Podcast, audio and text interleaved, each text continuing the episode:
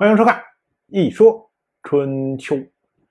鲁国第十五任国君鲁同进入在位执政第七年，本年春天，鲁国夫人文姜在房这个地方和齐国国君齐诸儿相会。这次相会啊，是齐诸儿要求的。我们说啊，齐诸儿这几年可以说是。风头正盛啊！之前灭迹定位这个，甚至超过了他的父亲齐禄府。想当年，齐禄府也不过就是搞了一个瓦屋之盟啊，剩下的就是跟着郑国的郑务生打打这儿打打那儿，然后为齐国讨取一部分利益。但是像灭迹这种事情，虽然齐禄府在前面做了很多的工作。而最后下手的还是齐诸儿。注意啊，晋国和齐国一样，都是侯爵级的国家，等于是齐国灭掉了一个跟他一样级别的国家，这在春秋早期的时候是非常难得的。至于定位这件事情，那更是直接破掉了王室的底线。这可以说是一个大胆包天的行动，但是最后还取得了成功。所以这时候的齐柱儿，我们可以想象，自信满满、踌躇满志的样子。尤其是去年的时候，他故意把从魏国俘获的东西多给了鲁国一些，以便听从文姜的意思。讨好鲁通，所以今年呢，他要求文姜会面，还有一点表功的意思在，显不显不说，你看我们多牛，对吧？然后呢，我做这些事情轻而易举，你想要什么，我都可以给你，大概这么样一个意思。到了本年的夏天，四月初五晚上的时候，天上的星星突然之间都不见了。到了夜半，星陨如雨，发生了流星雨。这次流星雨啊，是公元前六百八十七年的一次天琴座流星雨。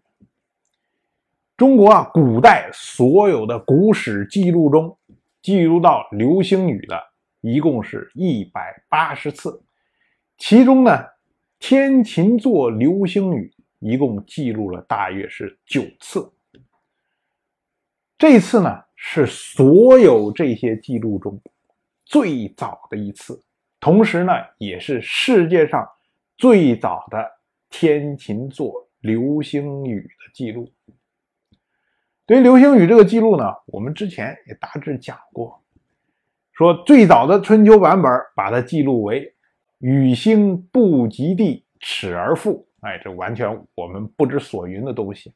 后来呢，孔子在修春秋的时候，把它改成了星陨如雨。这个我们一听，哎，即使以今天呢，你想用一个更好的词汇来替代它，也是挺难的。所以我们说是孔老夫子有才华，大牛。当然，随便拍一拍马屁而已啊。到了本年的秋天。鲁国发生了洪水，结果麦田失收，青苗尽毁。我们注意，周历的秋天实际上是今天农历的夏天。这个时候啊，麦子已经成熟了，所以遇到大洪水之后，这成熟的麦子全部被冲走了。而祭祀所用的像。小米啊、黄米啊这一类的作物，这个时候啊还没有长成，所以呢，它那些幼苗都被大水冲过之后，仍然可以重新播种再种。所以，虽然鲁国发生了这么大的灾难，但是呢，没有影响到祭祀供应的需要。看古人把祭祀这件事情总是看很重的。一旦发生灾难之后，首先看，哎，祭祀是不是能保障，然后才说有没有发生饥荒啊或者什么什么之类的。到了本年的冬天，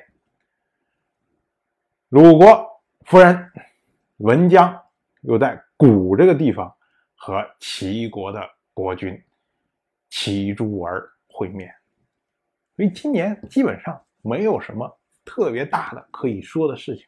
对齐诸儿来说呢，也是前面灭迹定位之后，哎，中场休息的时间，可以养养精神，考虑一下齐国下一步何去何从。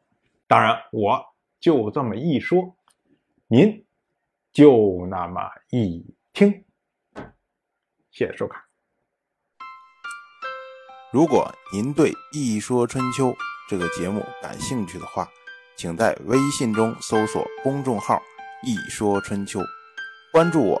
您不仅能得到《一说春秋》文字版的推送，还可以直接和我互动交流。我在那里等待您的真知灼见。